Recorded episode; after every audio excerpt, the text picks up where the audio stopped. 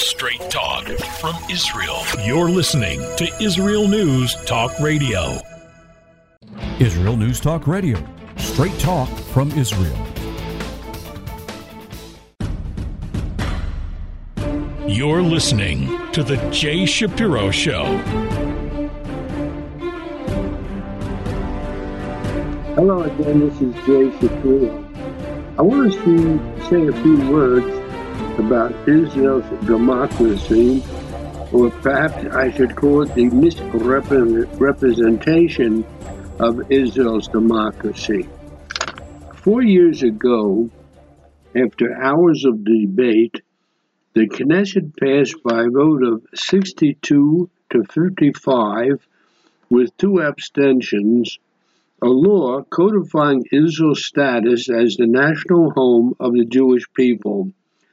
The bill was first introduced in 2011 by the Kadima Party, which is a centrist party, not left, not right, and the so called nation state bill joined more than a dozen so called basic laws that now function as Israel's unwritten constitution.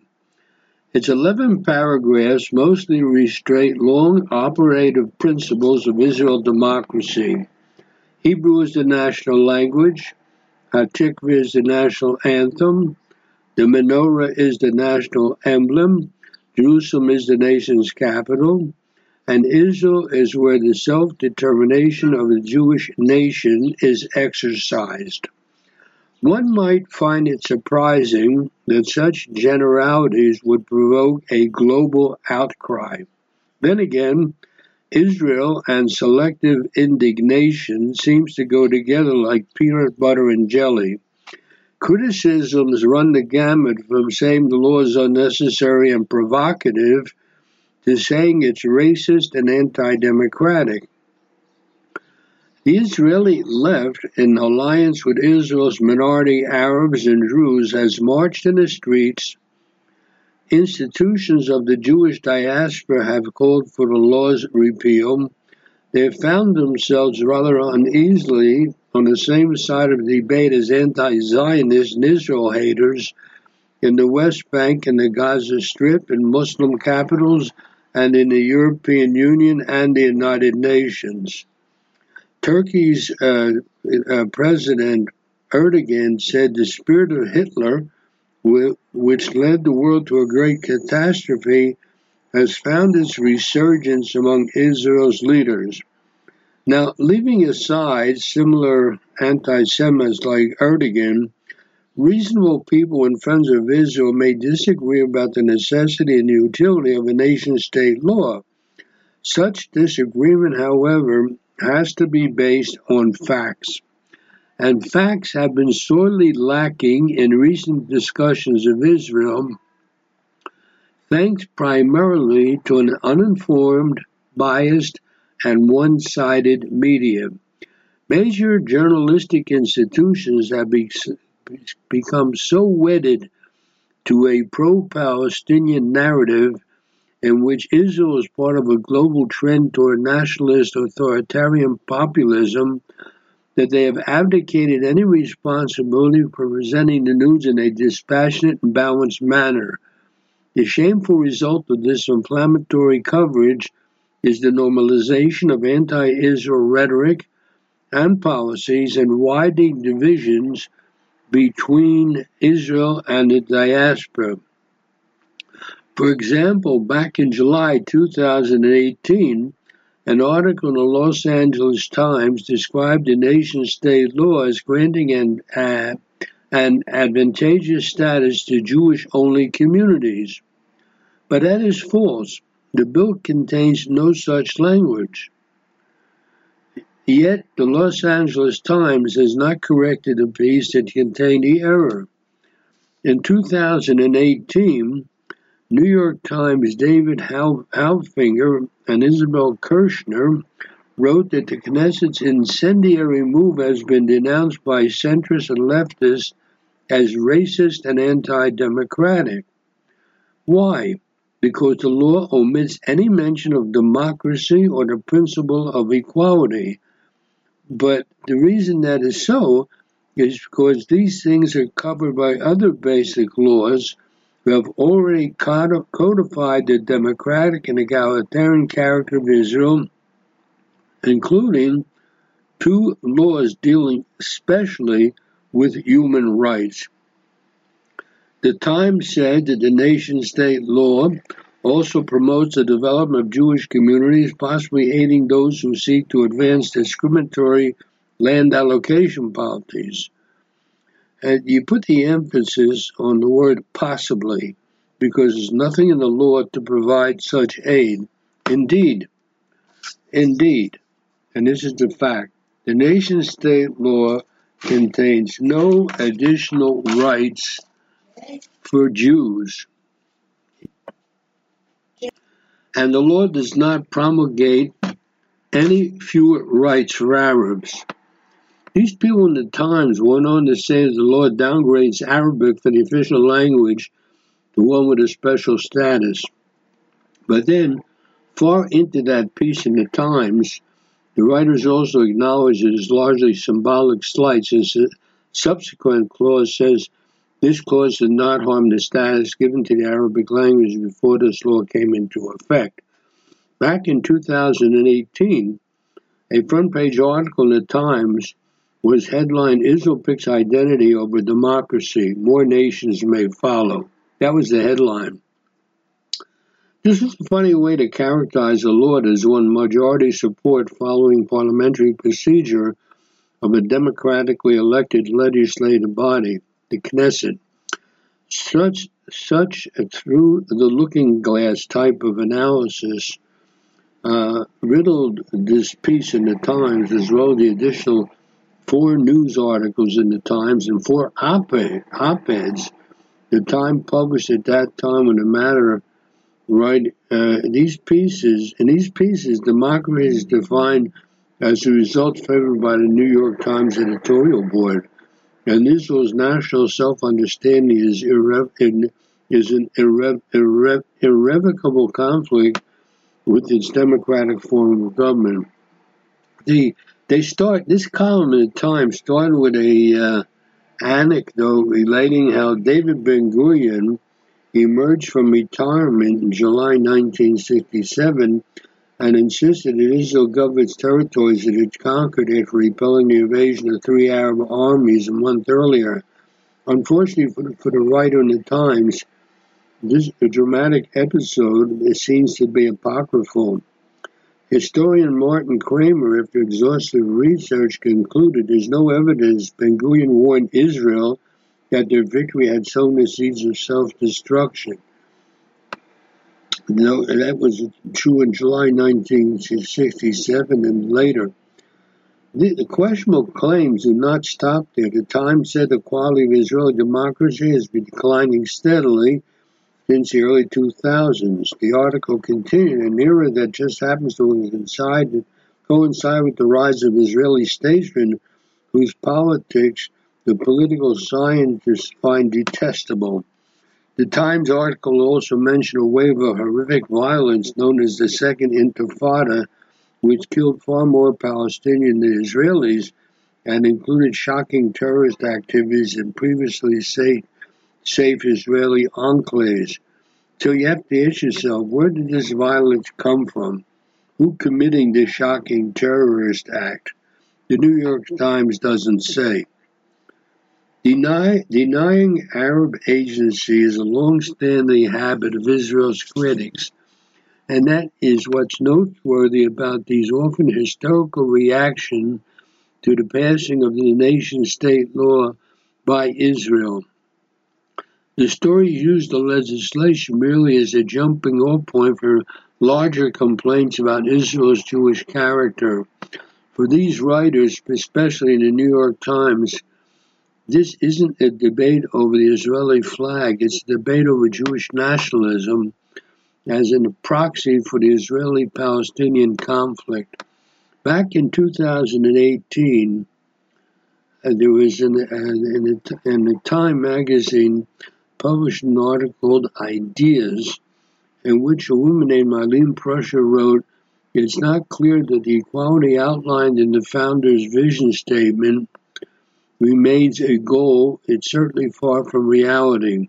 In other words, this writer is, claims that Israel's new nation state law violates Israel's Declaration of Independence. Furthermore, this writer in the time wrote the new law provides legal teeth for discrimination that's currently de facto and essentially making discrimination constitutional. This is all not true. None of this is true.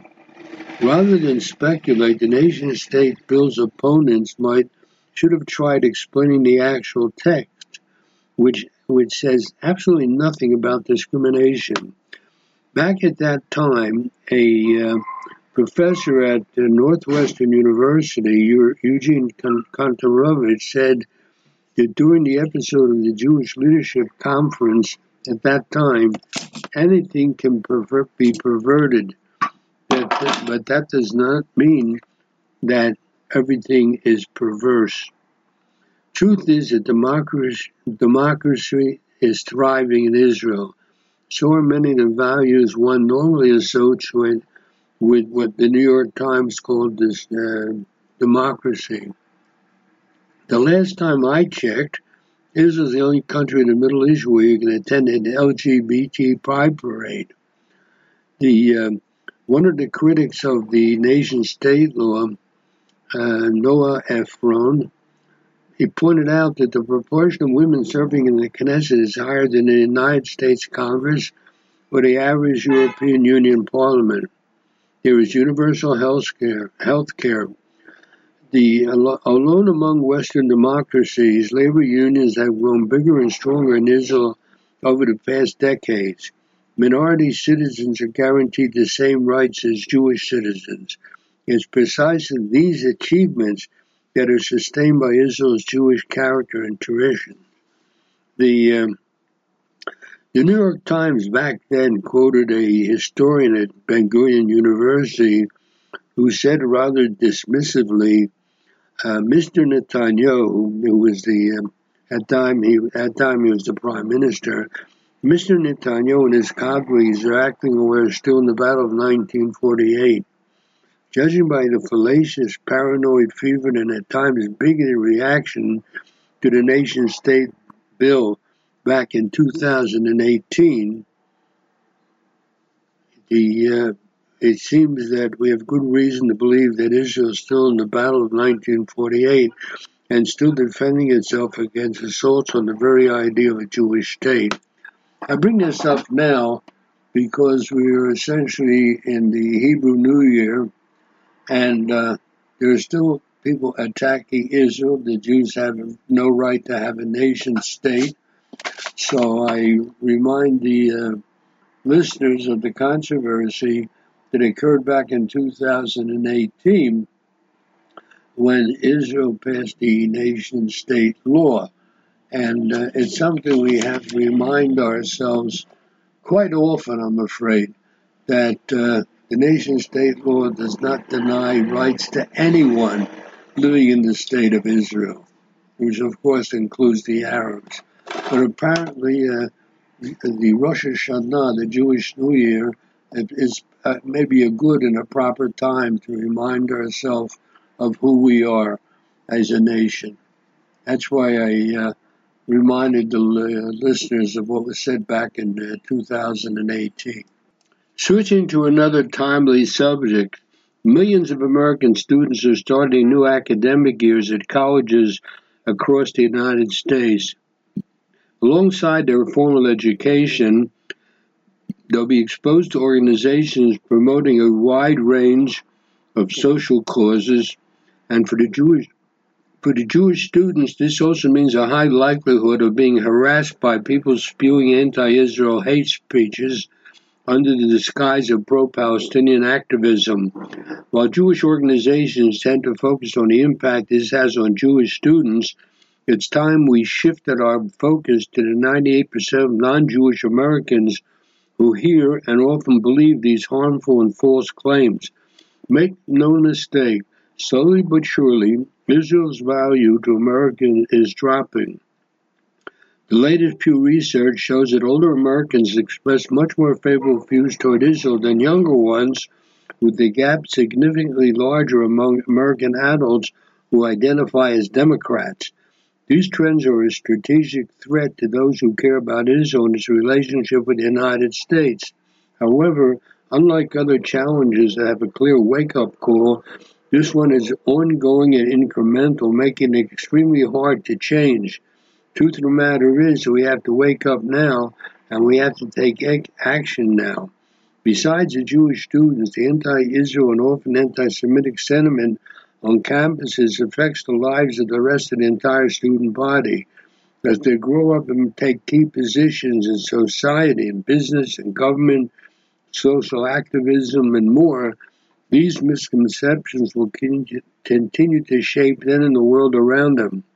Israel is a thriving democracy. Its Arab citizens serve in the parliament and on the Supreme Court, and they're often the head of hospitals. It elected its first female prime minister in the 1960s. The United States has yet to do the same, and members of the country's LGBT community can proudly march in the streets or openly serve in senior military positions. These are some of the most basic facts about Israel, yet most Americans are ignorant and clueless about them. Moreover, many younger Americans who are the future leaders are completely misinformed and disoriented thanks to the intentional disinformation campaigns of the anti Israel groups who have harnessed social media to tarnish Israel's name. They do this by creating symmetry between the Star of David and the German swastika, the, the Nazi swastika, and by spread, spreading lies and blood libels. The aim of these people is not only to hurt Israel, but make Israel one that's bad for business. That's epitomized by the boycott, sanctions, or divestment movement. Truth of the matter is, the leadership of the American Jewish community has allowed the vast majority of the American public to remain ignorant about Israel. Many people thought that if we educated young Jews, they would be Israel's best ambassadors. However, as the past 25 years has proven, without actively engaging the general public, the opposite is true. Younger Jews are affected more by their peers and anti Israel social media than the other way around. The truth of the matter is, it's time for the Jewish leadership in the United States to wake up before it's too late. For decades, communal organizations, professionals, and lay leaders and phil- phil- phil- philanthropists have dedicated time and resource to educate people within the community, the Jewish community. In essence, we've spent most of our efforts targeting 2% of the American population and neglect to carve out messaging, programming, and engagement for the 98% of the people around us. Like any brand, Israel's name evokes certain thoughts and emotions. When those are positive, people want to relate to Israel. And when they're negative, the public tries to distance itself from Israel. The truth of the matter is, it may sound odd, but we should start treating Israel like a brand. And like any marketing professional would, and any marketing professional will tell you, you have to run routine day-to-day awareness campaigns as well as crisis management campaigns if and when they're needed. Branding campaigns aren't always easy, but they work, they're irreversible. It's not only true for Coca-Cola or Nike, but also for social causes. American examples from Lifetime include the United Negro College Fund had a, a, a slogan, a mind is too, a terrible thing to waste. Uh, and LGBTs have a slogan, out of the closet and into the streets.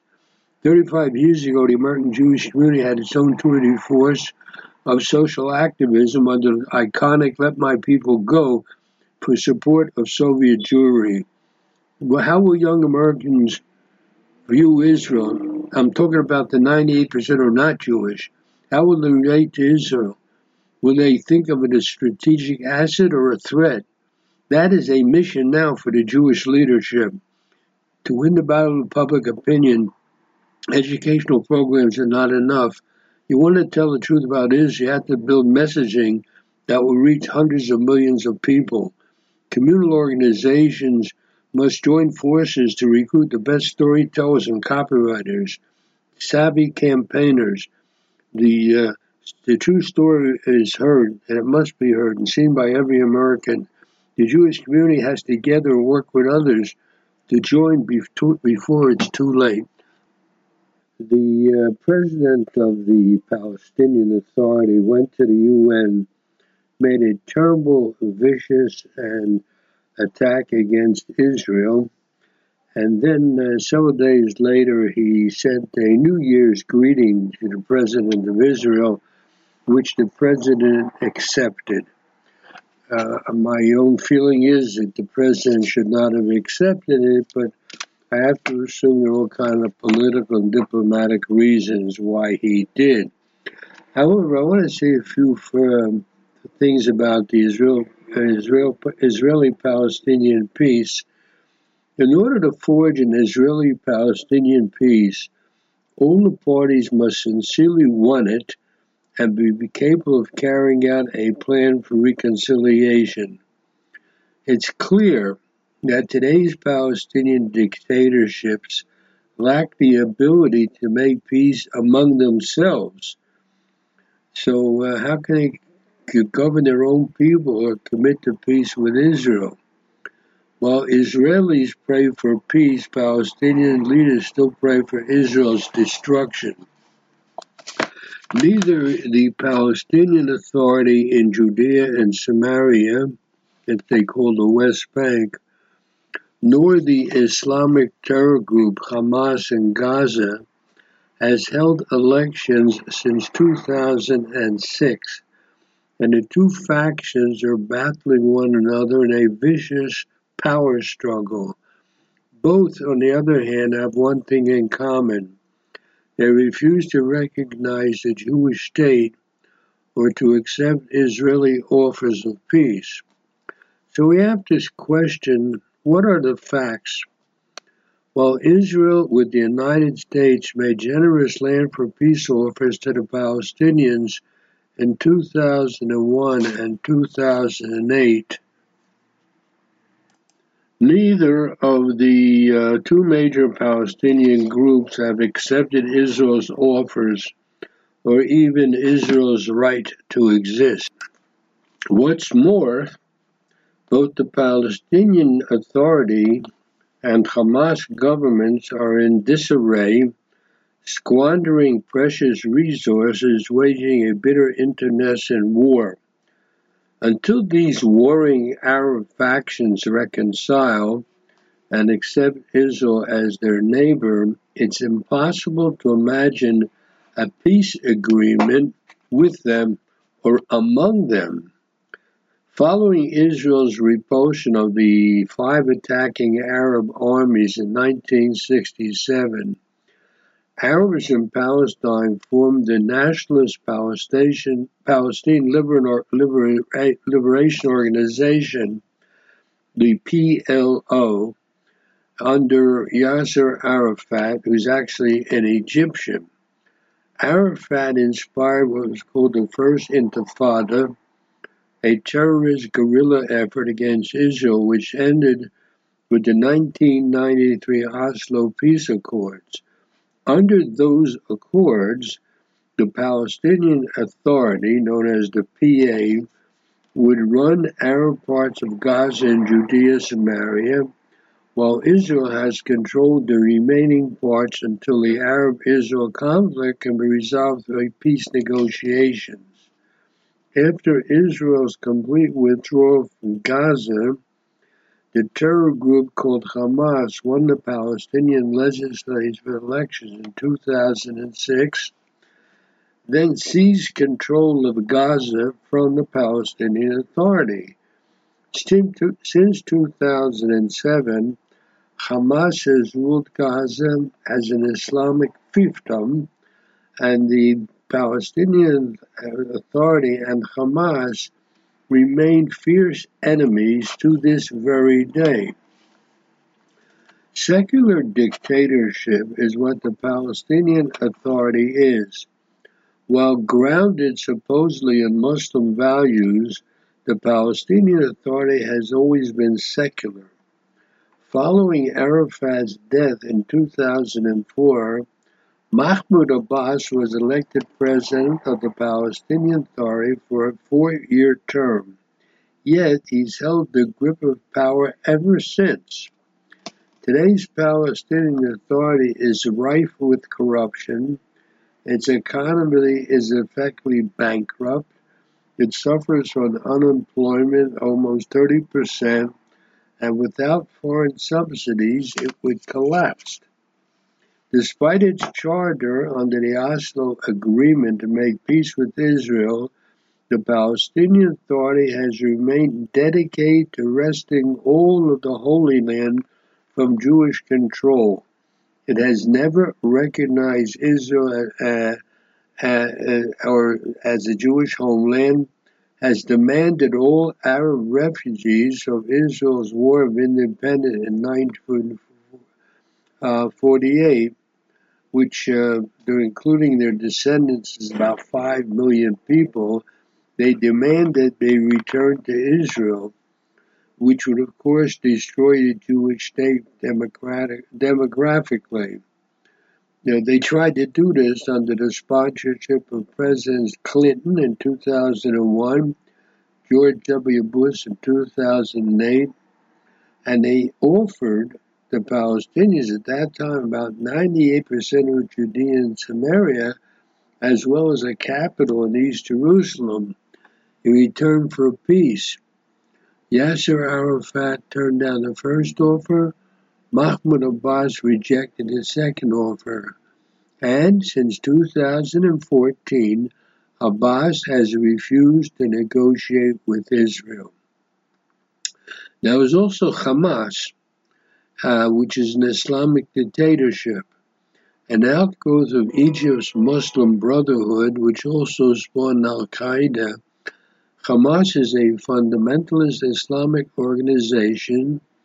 Its charter calls for the conquest of all Palestine, including present-day Israel, and in its place establish an Islamic State.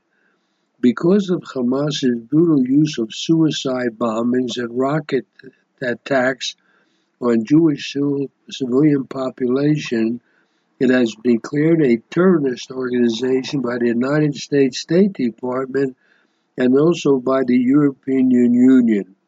While Hamas won power after Palestinian parliamentary elections in 2006, it has refused to reject violence and, in fact, took violent control of Gaza. Today, Hamas rules Gaza brutally according to strict Sharia law. Hamas has launched three wars against Israel, most recently in 2014.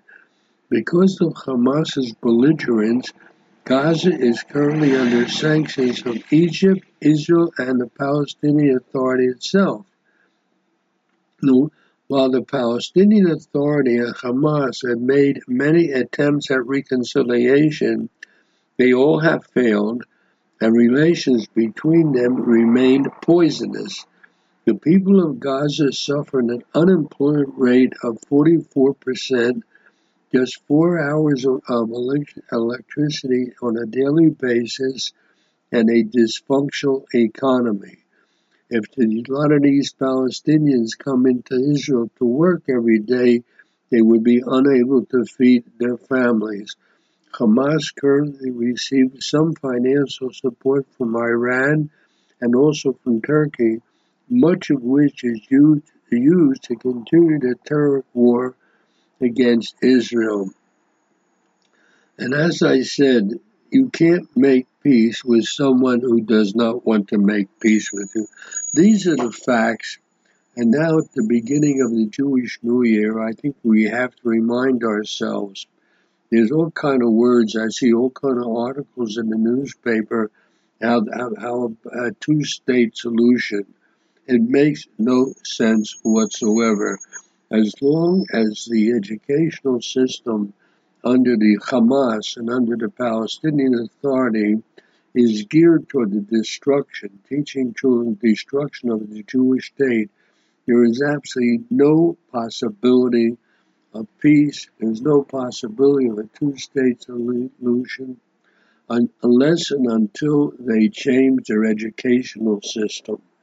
And therefore, even if they change their educational system today, starting in kindergarten, you have to wait another 25 to 30 years until these graduates of a cleaned up system uh, who have been not been taught that the destruction of Israel is their main goal, there's absolutely no chance of any kind of peace for the next for the next at least three decades. It's a terrible thing to realize that that's the way I see it. I don't know what the solution is, but I think it's important that people are aware of the reality on the ground. I see all kind of articles uh, right before Rosh Hashanah. I, uh, the Jewish New Year, I read all kind of articles in the papers, both the Hebrew papers and the English papers, about a two-state solution that is nothing more than a pipe dream. Till you change the educational system under the Palestinian Authority and Hamas, you can forget about a two-state solution for at least 30 years. These, I believe, are the facts on the ground, and something at the beginning of the Jewish New Year we have to know and act accordingly. And these, it's, it's very important that people, especially diplomats, don't live on daydreams. They have to treat things the way they really are. Now I want to change the uh, subject very slightly. Uh, in a sense, I just spoke about the Palestinian Authority and the Hamas. I want to say something about the Arab parties here in Israel. The uh, one of the Arab parties uh, was part of the coalition of the government. It's now going to be replaced by the election in November. But I want to say a few words about the party. Many people were completely surprised by the recent developments among the Arab political parties in Israel. One is called Balad, uh, B A L A D in English, is a party with strong nationalist Palestinian orientation, and it split off from another group called the Joint List, which now consists of two parties. One is called Hadash, H-A-D-A-S-H. It's a non-Zionist party that promotes Arab-Jewish cooperation. And a Ta'al, T-A-A-L, an Arab party with a moderate nationalist orientation. Ra'am, R-A-A-M, uh, is an Arab party with a conservative and religious orientation. They're all going to run separately in the upcoming election. So you have three separate Arab lists will be running in the upcoming election on November 1st, which is a, a return to what used to be the three-way structure of Arab politics that was seen in the decade prior to the formation of what was called the Joint List in 2015. Now, to understand these developments in Arab politics, we have to look at two levels of these politics. First, the political configuration of the parties representing the Arab population in Israel, and second, the political behavior of the Arab voters in Israel. These are two levels that impact one another. However, the current situation differs from the past. So I want to, I'm trying to explain this to the listeners when you understand the election Till 10 years ago, the people were led by, by the parties. The parties determined their own political lineups for elections, and the public chose which party to vote for. Today, it's the public that determines the general political direction. The parties react to the public's wishes, partly on the basis of surveys, and then determine their political makeup. The Arab parties find themselves in a dilemma common to national minority parties that have to face two tests the test of relevance and the test of legitimacy. Relevance is determined by the party's size. The more votes it gains, the more members it sends to the parliament, the Knesset, the greater its relevance in the coalition building process. Legitimacy is determined by the extent to which a party's political orientation matches the political mainstream of the general public in the country. This is a difficult test for minority parties that need get a stamp of approval from the main ruling parties indicating that they are worthy of being a political partner. In Israel, the ongoing political deadlock between Likud-led Netanyahu camp and the so-called change camp led by Yair Lapid only reinforces the relevancy of the small parties, such as the Arab parties, in the mathematics of building a coalition. The question is whether the latter of uh, the Arab parties are viewed as legitimate parties by the big Jewish parties. Ra'am has already proved itself a reliable political partner but was part of the Bennett Lapid government, has become a legitimate partner, partner for future coalitions. Now, Hadash Ta'al may possibly be relevant as a partner in a future coalition, but its preconditions regarding the Palestinian issue for recommending a candidate as prime minister make it very difficult for Hadash Ta'al to pass the test of legitimacy among the Jewish parties. At present, Balad has not passed either of the tests. It explicitly calls to abolish the Zionist nature of the state, and the fact that the polls show it is not expected to pass the threshold proves that it neither passes the test of legitimacy nor the test of relevance. In other words, you have a par- an Arab political party calling uh, legally a political party here in Israel calling for the uh, for the um, uh, that calling that Israel should not be a Jewish state. Imagine having imagine something in the American Congress having a party in the American Congress calling for uh, the, for the destruction of the United States. That, that's what it amounts to. So, an analysis of the current state of the Arab parties only reveals part of the picture. To complete the analysis, you have to examine Arab voters' political behavior. In the most recent elections, voter turnout in Arab communities stood a little bit over 44%. In other words, half the Arab voters were eligible to vote didn't vote. In depth surveys conducted in recent weeks have shown the expected voter turnout in the upcoming election, November 1st, will be around the 40% mark. So, a clear picture has emerged in the past two decades. Voter turnout among Arabs has declined steadily in what seems to be an irreversible trend. A new generation has grown up in Arab society, simply become accustomed not to participate in elections. Israel is a democracy Arab citizens can vote, half of them choose not to. It may yet be that Balad's decision to field an independent list in the upcoming election could actually lead to an increase in voter turnout. Many of Balad's supporters who had been undecided about whether to vote have now woken up and proudly declared that they intend to participate and vote for their party. The Arab Party's election campaigns have not gotten off any optimistic start. However, the very fact that Arab voters now have a choice of three parties that present three different alternatives in the Israeli parliamentary game may breathe new life into the campaigns and encourage Arab voters to go to the polls. So, what you have right now is half the Arab citizens who are eligible to vote do not vote. And at least one of the three parties is an anti-Zionist party. How it, how it's legitimate for a party like that to run for the Knesset, I don't know. But these are the facts. What I what I tried to do in this, in this last few minutes was give the uh, listeners an idea of what the Arab parties are like.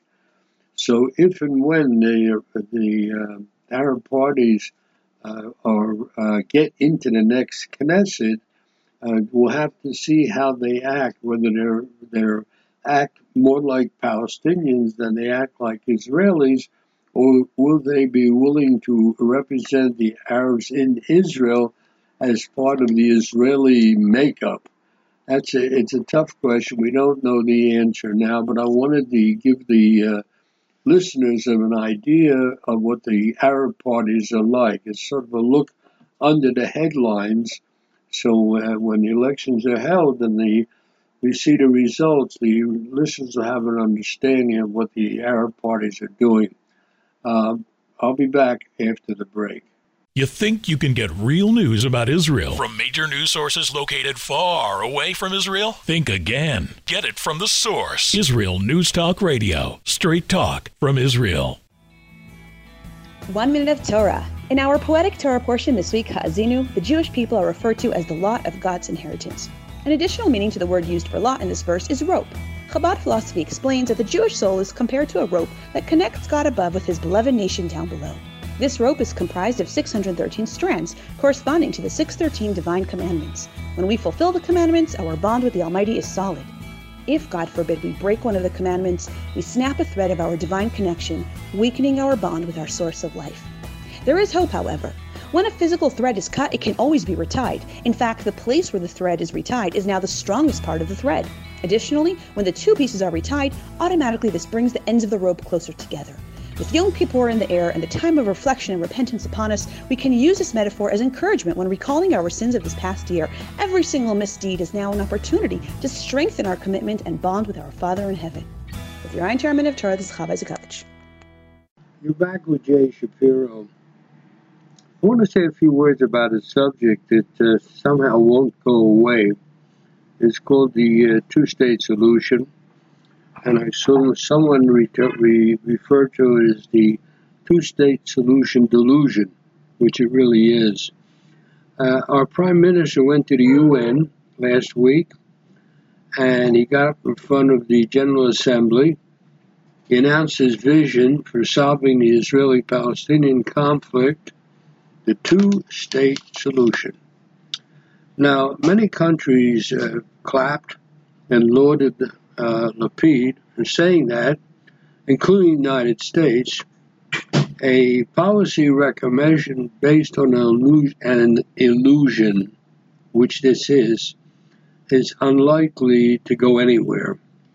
The idea that Jewish and Arab states will coexist peacefully is widespread in contemporary academic and political circles, but these all ignore the reality on the ground. Even the Muslim countries around us have come to the conclusion that hanging their relationship with Israel on the Palestinians and the two state solution is a waste of time, and they can get more for themselves by simply treating Israel as another state in the Middle East. Unfortunately, for several reasons, a peaceful outcome for the two state solution paradigm is likely to emerge soon. The uh, Palestinian Arabs and the Zionist national movements are not close to reaching any kind of compromise, uh, particularly from the Palestinian side. And not only that, the Palestinians have proven themselves unable to build a state. For most Israelis, the Oslo Interim Agreement back in the 1990s amounted to the beginning of separating from Palestinians, a process that they thought would eventually lead to partition and to two states living in peace with each other.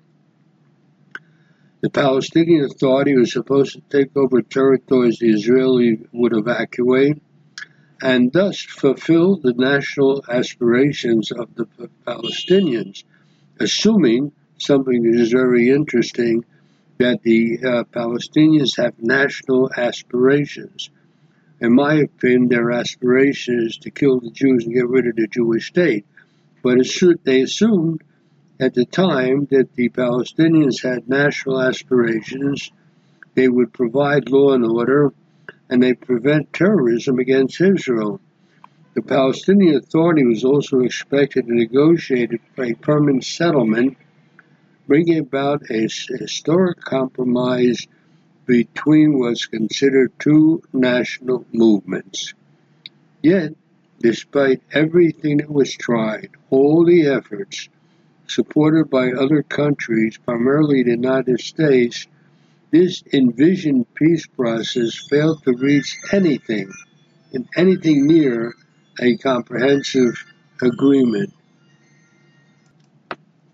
The attitude of the Palestinians and the attitude of the Israelis on the core issues what are the core issues? Jerusalem, refugees, borders, the, the Palestinians and the Israelis are way far apart, and bridging the differences appears impossible.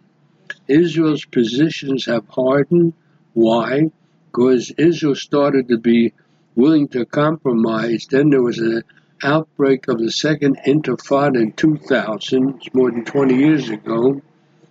The perception of a threat to Israel presented by the Palestinians as has increased.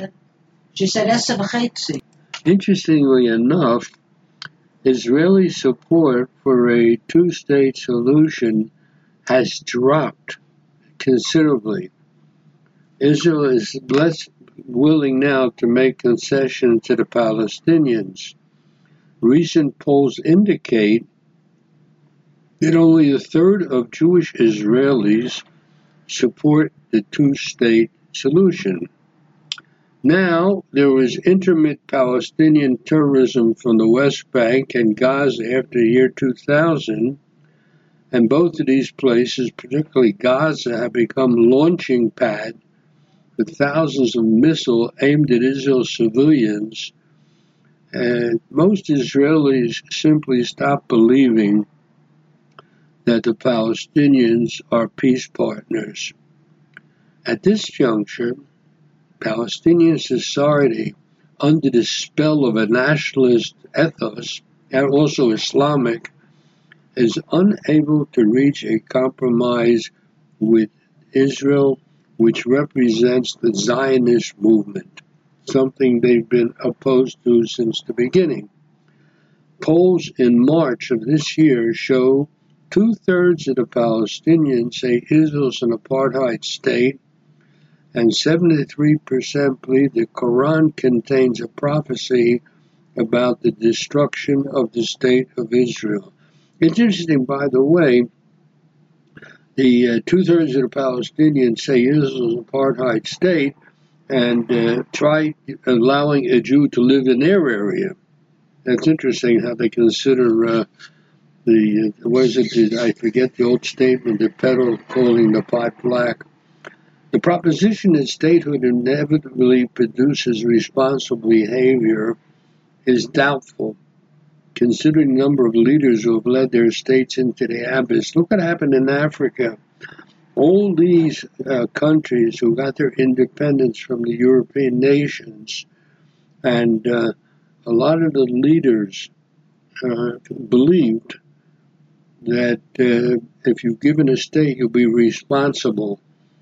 It doesn't work that way. The current Palestinian education system and the official media in the Palestinian area incite hatred of Jews who are blamed for all the Palestinian misfortunes.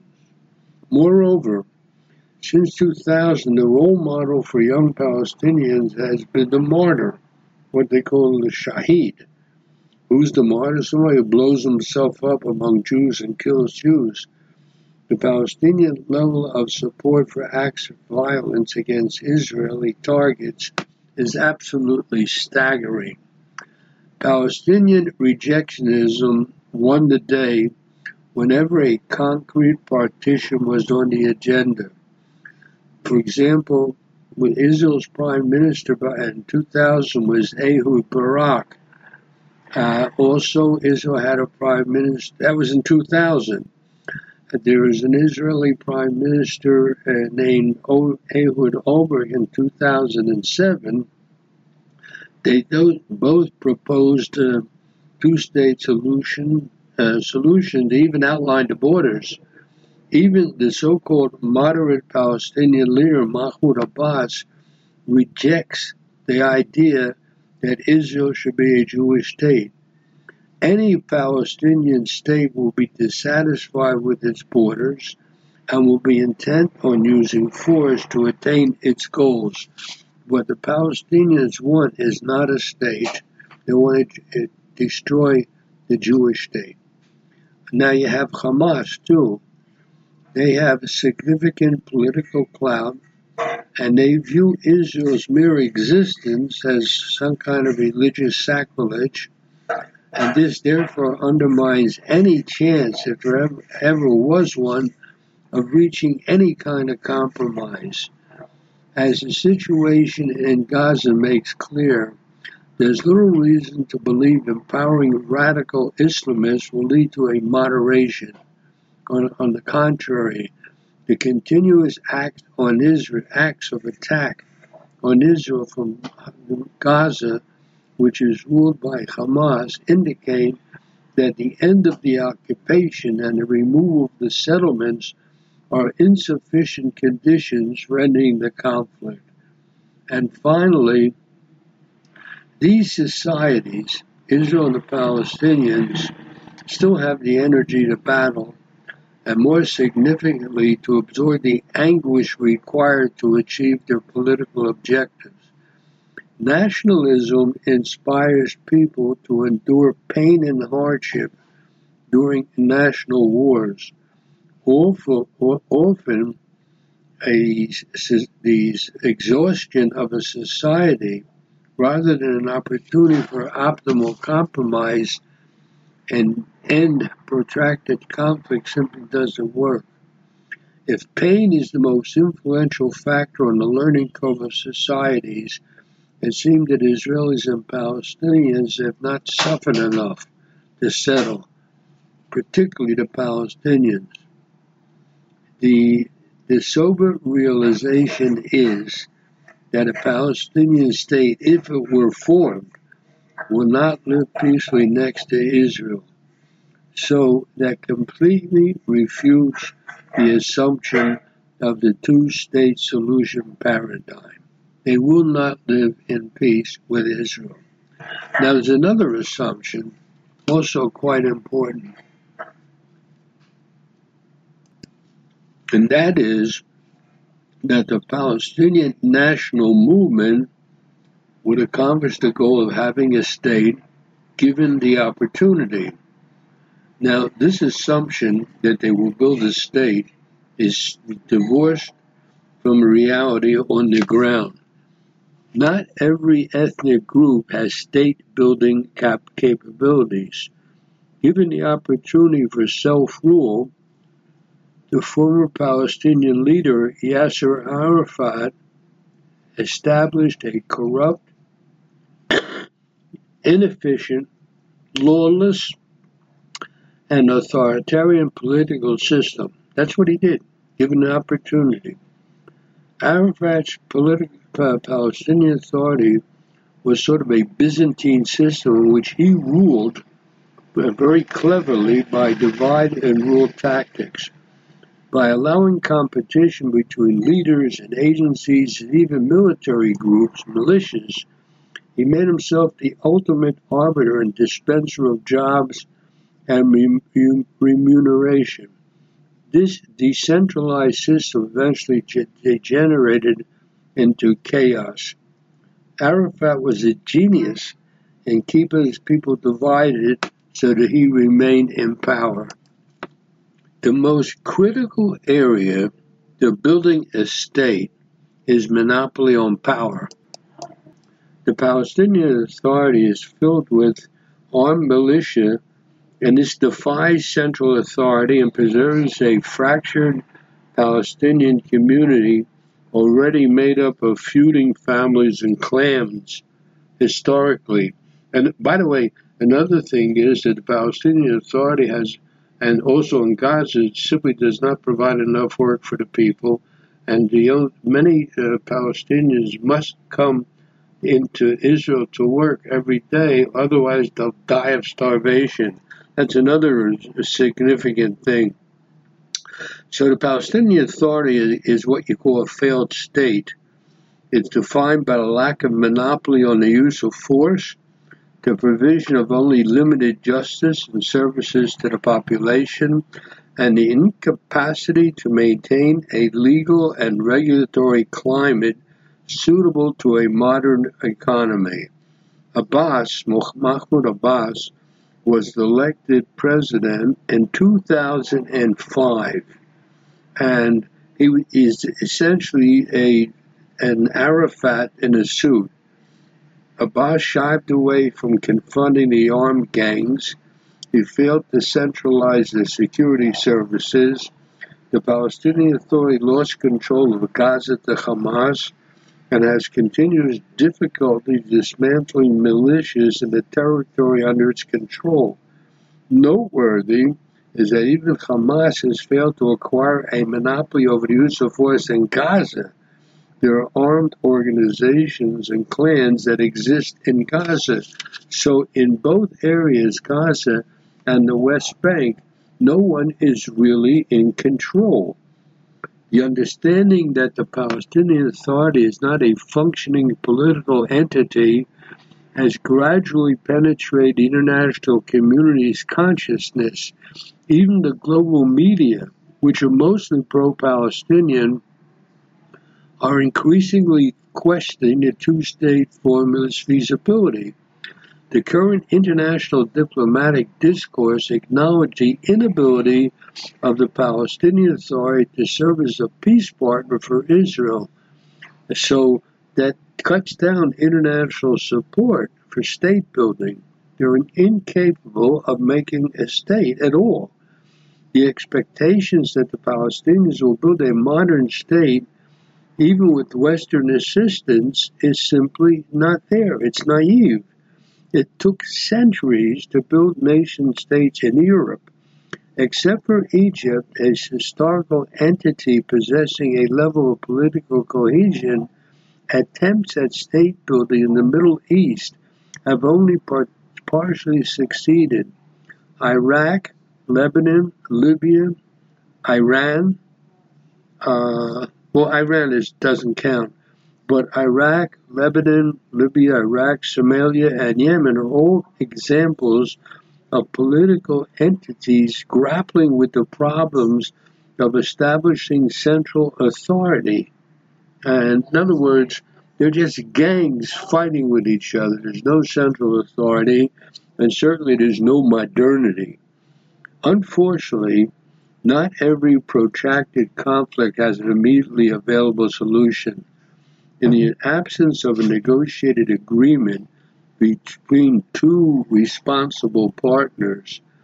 The only way to deal with this is what they call conflict management.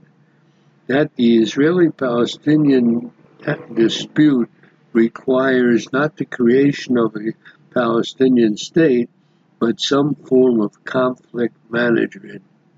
So, as such a strategy of conflict management is supposed to minimize the cost of armed conflict and preserve freedom of political maneuvering. The goal is to buy time, hoping the future may bring a better alternative.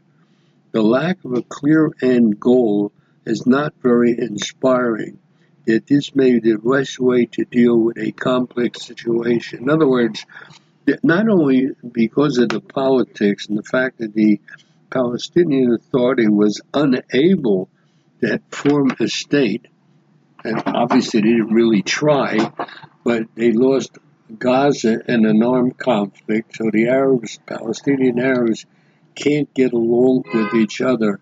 And on top of all this is the fact that the educational system, starting from pre kindergarten, is such that the people raised and educated under that system, and I've mentioned this previously, will never be able to make peace with Israel.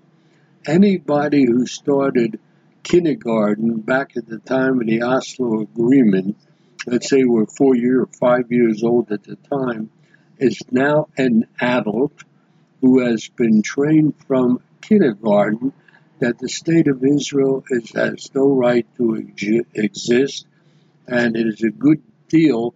It's good for you, and you go straight to heaven if you kill Jews. That is what more than almost what is 1994. So we're talking almost 30 years of this kind of education. So even if they change the education system in the Palestinian Authority today, it'll take another 25 years to produce a uh, population that's willing to make peace with Israel. So you have the lack of political stability, the fact that at this moment both Gaza and this, the West Bank under the Palestinian Authority is composed of armed groups who don't get along with each other. On top of this, you have a an educational system that uh, simply is not preparing for peace with Israel. And that is the reality of the situation in the Middle East. No, so the, the two state solution is, as I said at the beginning, a delusion. I think that one of the problems that we have is sort of a subtle under the cover problem is the fact that there's a lot of money involved. The uh, leadership of the Palestinian Authority gets a ton of money from the European Union uh, and uh, from the UN and from the United States. So the leadership is not interested in democracy. It's interested in lining its own pockets and doesn't care anything about the people it is supposed to be raising to be at peace with Israel. These are the facts on the ground. Thanks for listening. and Until next time, Dave Shapiro. Israel News Talk Radio. Straight talk from Israel. Israel News Talk Radio's chat room. Just click the orange button at the top of the Israel News Talk Radio.home page, log in as yourself or an anonymous guest, and join in on the fun. You'll meet other listeners from all over the world who listen to Israel News Talk Radio, and you can make new friends. Israel News Talk Radio's chat room. It's the closest you can get to being in the studio with us. We love listening to Israel News Talk Radio. Where can you get the inside news on Israel? At Israel News Talk Radio, we're dedicated to sharing Israel's inside story with the world by providing our listeners with news on Israeli politics, current affairs, and Israeli Jewish culture. The Israel News Talk Radio homepage also provides you, the listener, with useful information at your fingertips with scrolling news headlines, weather, currency exchange, Shabbat candlelighting times, and so much more. Our radio programming is always accessible and on demand. We operate absolutely free of charge for everyone, everywhere. If you love what we do, partner with us now by becoming an Israel News Talk Radio supporter. With your support, you'll be inscribed on our Israel News Talk Radio Wall of Fame. There's nothing like us in the world. Be part of something great. Israel News Talk Radio. Straight talk from Israel. If you love Israel News Talk Radio, then you'll love our Facebook page. We keep you up to date on what's happening in Israel, plus little surprise treasures that we don't share on the radio. Go now to follow us on Facebook. Just look for the Israel News Talk Radio Facebook page and don't forget to subscribe and follow us by clicking on the like button.